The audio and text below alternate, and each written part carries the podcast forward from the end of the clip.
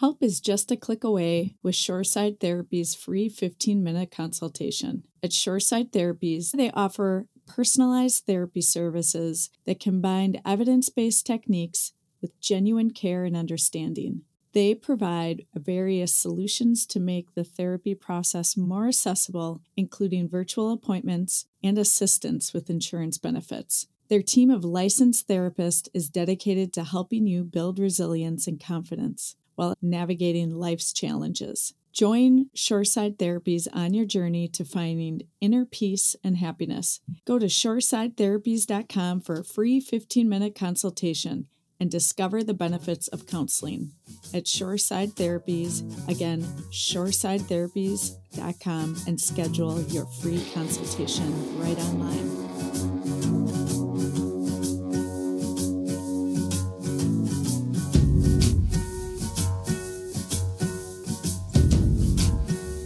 Welcome to the Wisconsin Wellness Podcast. I'm Laurie Groh, your host, mental health therapist, and practice owner. Each month, we'll showcase a central theme and provide weekly practical hacks, inspiring interviews, and valuable advice from wellness professionals. Our aim is to help you streamline your wellness and mental health journey. So let's start the show.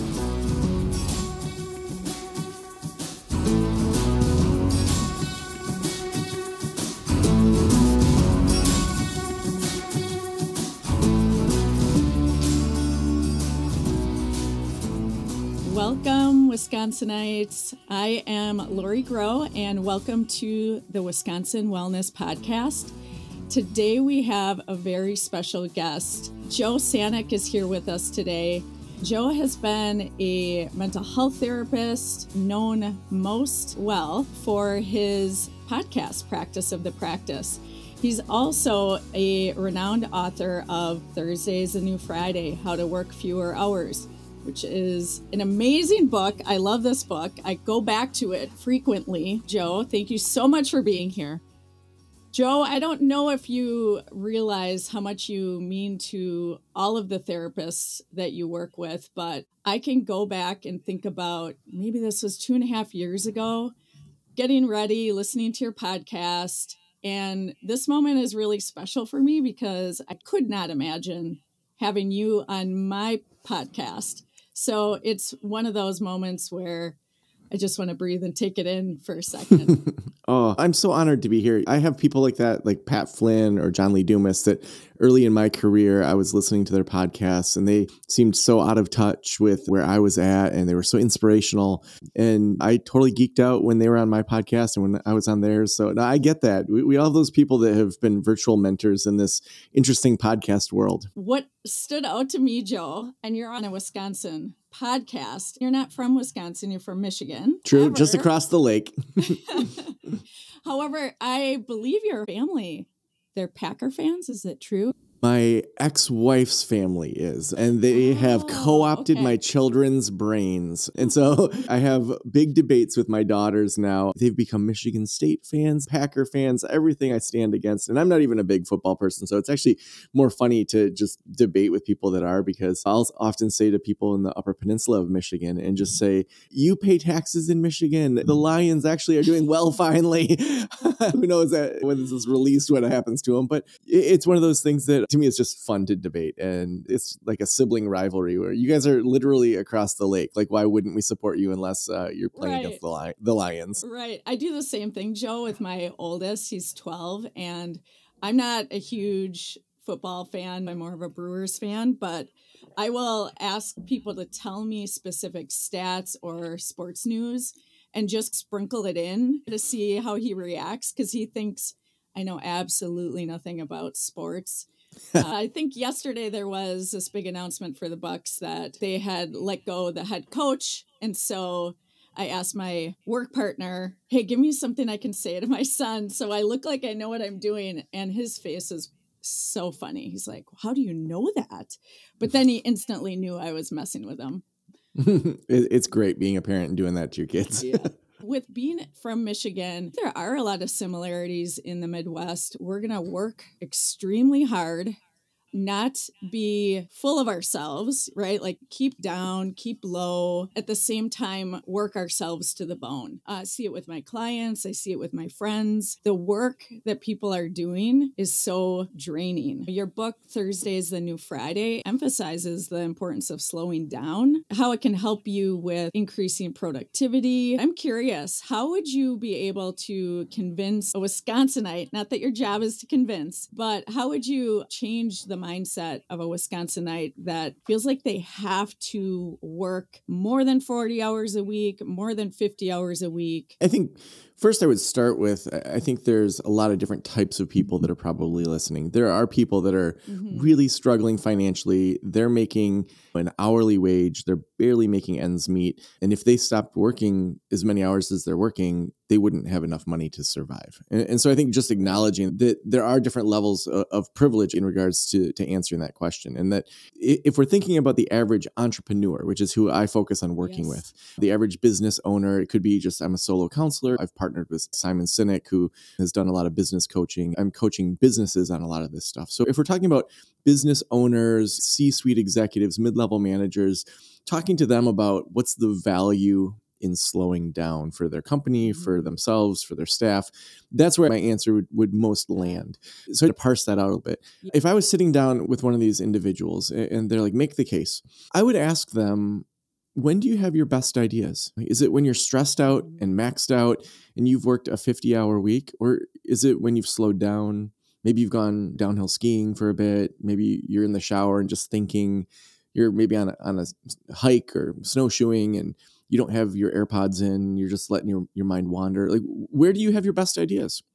and maybe some people would say yeah it's when i'm stressed out but i would guess that what the the neuroscience and the research shows is that our best ideas come when our brains are resting, when they slow down. For me, that first 10 seconds of, of meditation, my brain is like, oh, here's all the to do list items that you forgot to think about. And my monkey brain is everywhere. So I write it down and then I can get into my meditation practice easier. We all know that we have great ideas when we slow down. Do we want our businesses to have more innovative ideas? Do we want our staff to be more innovative? Do we want them to find creative solutions to things? Do we want our customer service to be paced out and less stressed? Or do we want people to feel like they're being squeezed into whatever business we have? You know, so I think mm-hmm. we know that when we aren't freaking out that we do better work, we have more creative work. But then it's what does the research say? There was a huge study out of the UK that looked at the 32 hour week compared to the 40 hour week and found that the outcomes were almost identical, if not better, for the 32 hour week in regards to productivity. And, and so I think wow. if we just look at that, most companies that switch to the four day work week end up actually increasing profits. They end up having lower healthcare costs. They end up having people stay longer. You think about when someone leaves a job, just how long it takes mm-hmm. to find someone, replace someone, get them up to that level that they were that the other person was at before them. So there's all sorts of evidence that we can dig into, but I would just start with that simple question of when do you have your best ideas? That's a great point. You convinced me to slow down a bit because that's when I have my best ideas. Maybe not skiing because I'm a bit scared of falling and, and rupturing something again, but it is those times. Anytime that my kids are bored, it's something I say to them, Oh, this is a good thing. Something creative's going to come from this. You just yeah. gotta you just gotta wait for a minute. And that's when they start making things with Legos or boxes. When my son makes very interesting things with our Costco boxes. You know, when he's feeling that boredom, I'm curious, it's how society has worked for years and years, but do you think there's a fear in not moving towards that 32 hour work week? Because to me, it sounds like it completely makes sense. Yeah, I think part of it for me when I entered into writing Thursday as a new Friday was to look at that history uh, of time, of how we got here. Because oftentimes we feel like things are very secure and formed, and this is just how the world is. But I wanted to mm-hmm. see is that true? And so I went back to look at where did we even get the seven day week? And so thousands of years ago, the Babylonians looked up and they saw the sun and the moon. They looked down, they saw the earth, and then they could see bright stars that were planets that were Mercury, Venus, Jupiter, and Mars. So, seven major things. And in nature, there's nothing that points to a seven day week. A, a year makes sense, a day makes sense. The months are loosely connected to, to the lunar cycle.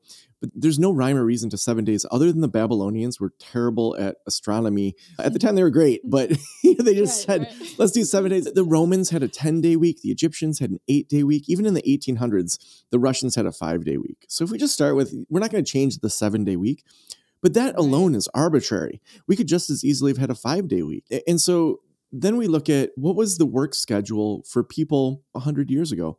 In the late 1800s, the average person worked 12 to 14 hours a day, six to seven days a week. That's just insane. They were working a farmer's yeah. schedule, even if they weren't a farmer. And so that was the 1800s. And then we, we see some major protests at Haymarket Square in Chicago, where people had moved from Europe to help rebuild after the fire. And their life was worse in Chicago than it had been in Europe. And so they started protesting for a 40 hour work week. 40 years after that, Henry Ford in Detroit started the 40 hour work week to sell cars to his own employees. He thought, if I give them a weekend, then they're going to buy a car and want to like scoot out of town. And then I'm going to help build roads wow. and I'm going to just sell more cars to my own people. And so in 1926, Henry Ford starts the 40 hour work week. It takes off. So less than 100 years ago, the 40 hour work week started. So this thing that we feel is like just normal. The baby boomers were really the first adult generation to fully experience this. The World War II generation was mm-hmm. experiencing it, and there, all the companies weren't on board with it. A lot of them were working long hours. Unions hadn't necessarily helped with that 40 hour week either. So then you look at Gen Xers and millennials, we're only the second or third generation of 40 hour work week. And so right. this thing that we, we hold so dear, we then look at in the 90s with TGIF on ABC and the rise of casual Fridays. And then the pandemic, that just obliterated anything that we thought was normal. But if we understand that history, we can then say, is that what we want? Do we actually want that? Or mm-hmm. could we do something different? My belief is that industrialist uh, approach of you, you plug it in, it's a machine, it kicks out a Model T, that helped society move forward. It helped to have that 40 hour week, but it also isn't going to sustain for us in the future. We believe things that the industrialists don't believe. Like people aren't machines, people are diverse, they have right. different thoughts. And, and so if we've thrown out almost everything the industrialists taught us, why would we hold on to the 40 hour week? it just doesn't really fit that everybody in every position needs to be there for 40 hours. It doesn't make much logical sense. If you get all of your stuff done, then why are you needing to still be there? It raises the question of what is the function of this role? Mm-hmm. There are functions where you, like customer service, where maybe you do need someone literally sitting there for 40 hours answering phones and you really can't maybe change the efficiency of it. But for most roles, to say your butt in that chair for 40 hours a week is what we're paying for. Like, no, like, yeah. what is the actual KPI, the key performance indicator of this? And can we reach that in less than 40 hours a week? Yeah. This is a tangent, but what are your thoughts of that same idea with schools? I love it. When I look at the research, especially around tween and teen brains, my daughter has to wake up at 6 a.m so that she can be on the bus at 6:45 for school to start at 7:40. It's just not how the tween and teen brain works. And then you also look at say work and school was aligned around a four day work week to have time to do all that catch up. It's going to help with emotional intelligence. It's going to help with creativity. It's going to help with students being able to not feel that they're rushed from 6 a.m. till the moment they go to sleep. There, there's so many beneficial outcomes. There are some school districts that have actually started it in the last couple of years, and oh. they see oh. that student success actually goes up. Kalamazoo Valley Community College down in Southwest Michigan started the four day work week in the summer. And I talk about that in the book, but it, it was all because this guy, Ted Forrester, he was an HVAC instructor. He looked at how expensive it was to run AC and figured out that they'd save about a million dollars a year just by shutting down the entire school on Friday, Saturday, and Sunday and having no AC kick in for an extra day. And the board said, let's test it. Their health outcomes were better, which they're a self funded health system. So if they save money on healthcare, that means that the college has more money. They didn't want to give mm-hmm. up a four day work week in the summer. There was hardly anyone there on Fridays anyway. They actually optimized the time that they were using the community college more efficiently what's so interesting is the health benefit as well, because I work with a lot of clients that tend to work more than 40 hours a week and just the stress on their body to be on point for that long of time doesn't work well for the body. The body starts to get worn down. Uh, a lot of times people are having difficulty sleeping. And then it, it seems to me like it would be the snowball effect. So to switch gears a bit to the habit aspect, because like you'd mentioned earlier, your audience is more, however, I'm curious as to some ideas on how to slow down a bit for maybe that average person. Are there certain ideas you might have for somebody to start slowing down a bit more? Yeah. There's one activity that I often do with my one on one consulting clients that has really resonated with them. It's called the plus one minus one exercise. Oftentimes, when we enter into a weekend, it's in reaction to the previous week. I had a busy week. I worked 40, 50 hours. I'm just going to crash on the couch, play video games, watch Netflix, drink too much wine, whatever. It's in reaction to that previous week, and you're just exhausted. Instead of saying, let's have our weekend be in preparation for the coming week so that we can be most rested, slow down as best as we can, be our best self on Monday morning. So the plus one minus one mm. exercise, the way it works is it's shifting from that industrialist mindset where it's a one size fits all, that you're a machine, you plug it in, everyone's the same, it works for everybody. Instead, shifting into a post industrialist mindset where we're thinking about life and activities more as a menu, where we're building things that work for us or don't work for us, that we're really experimenting on ourselves to see what works. And so in this exercise, you're going to look at your coming weekend and say, what's something I can add to this weekend that I can test and just see, does it make me feel a little bit more connected to the people in my life? Does it make me feel more rested? Does it make me feel like I got a little more out of the weekend?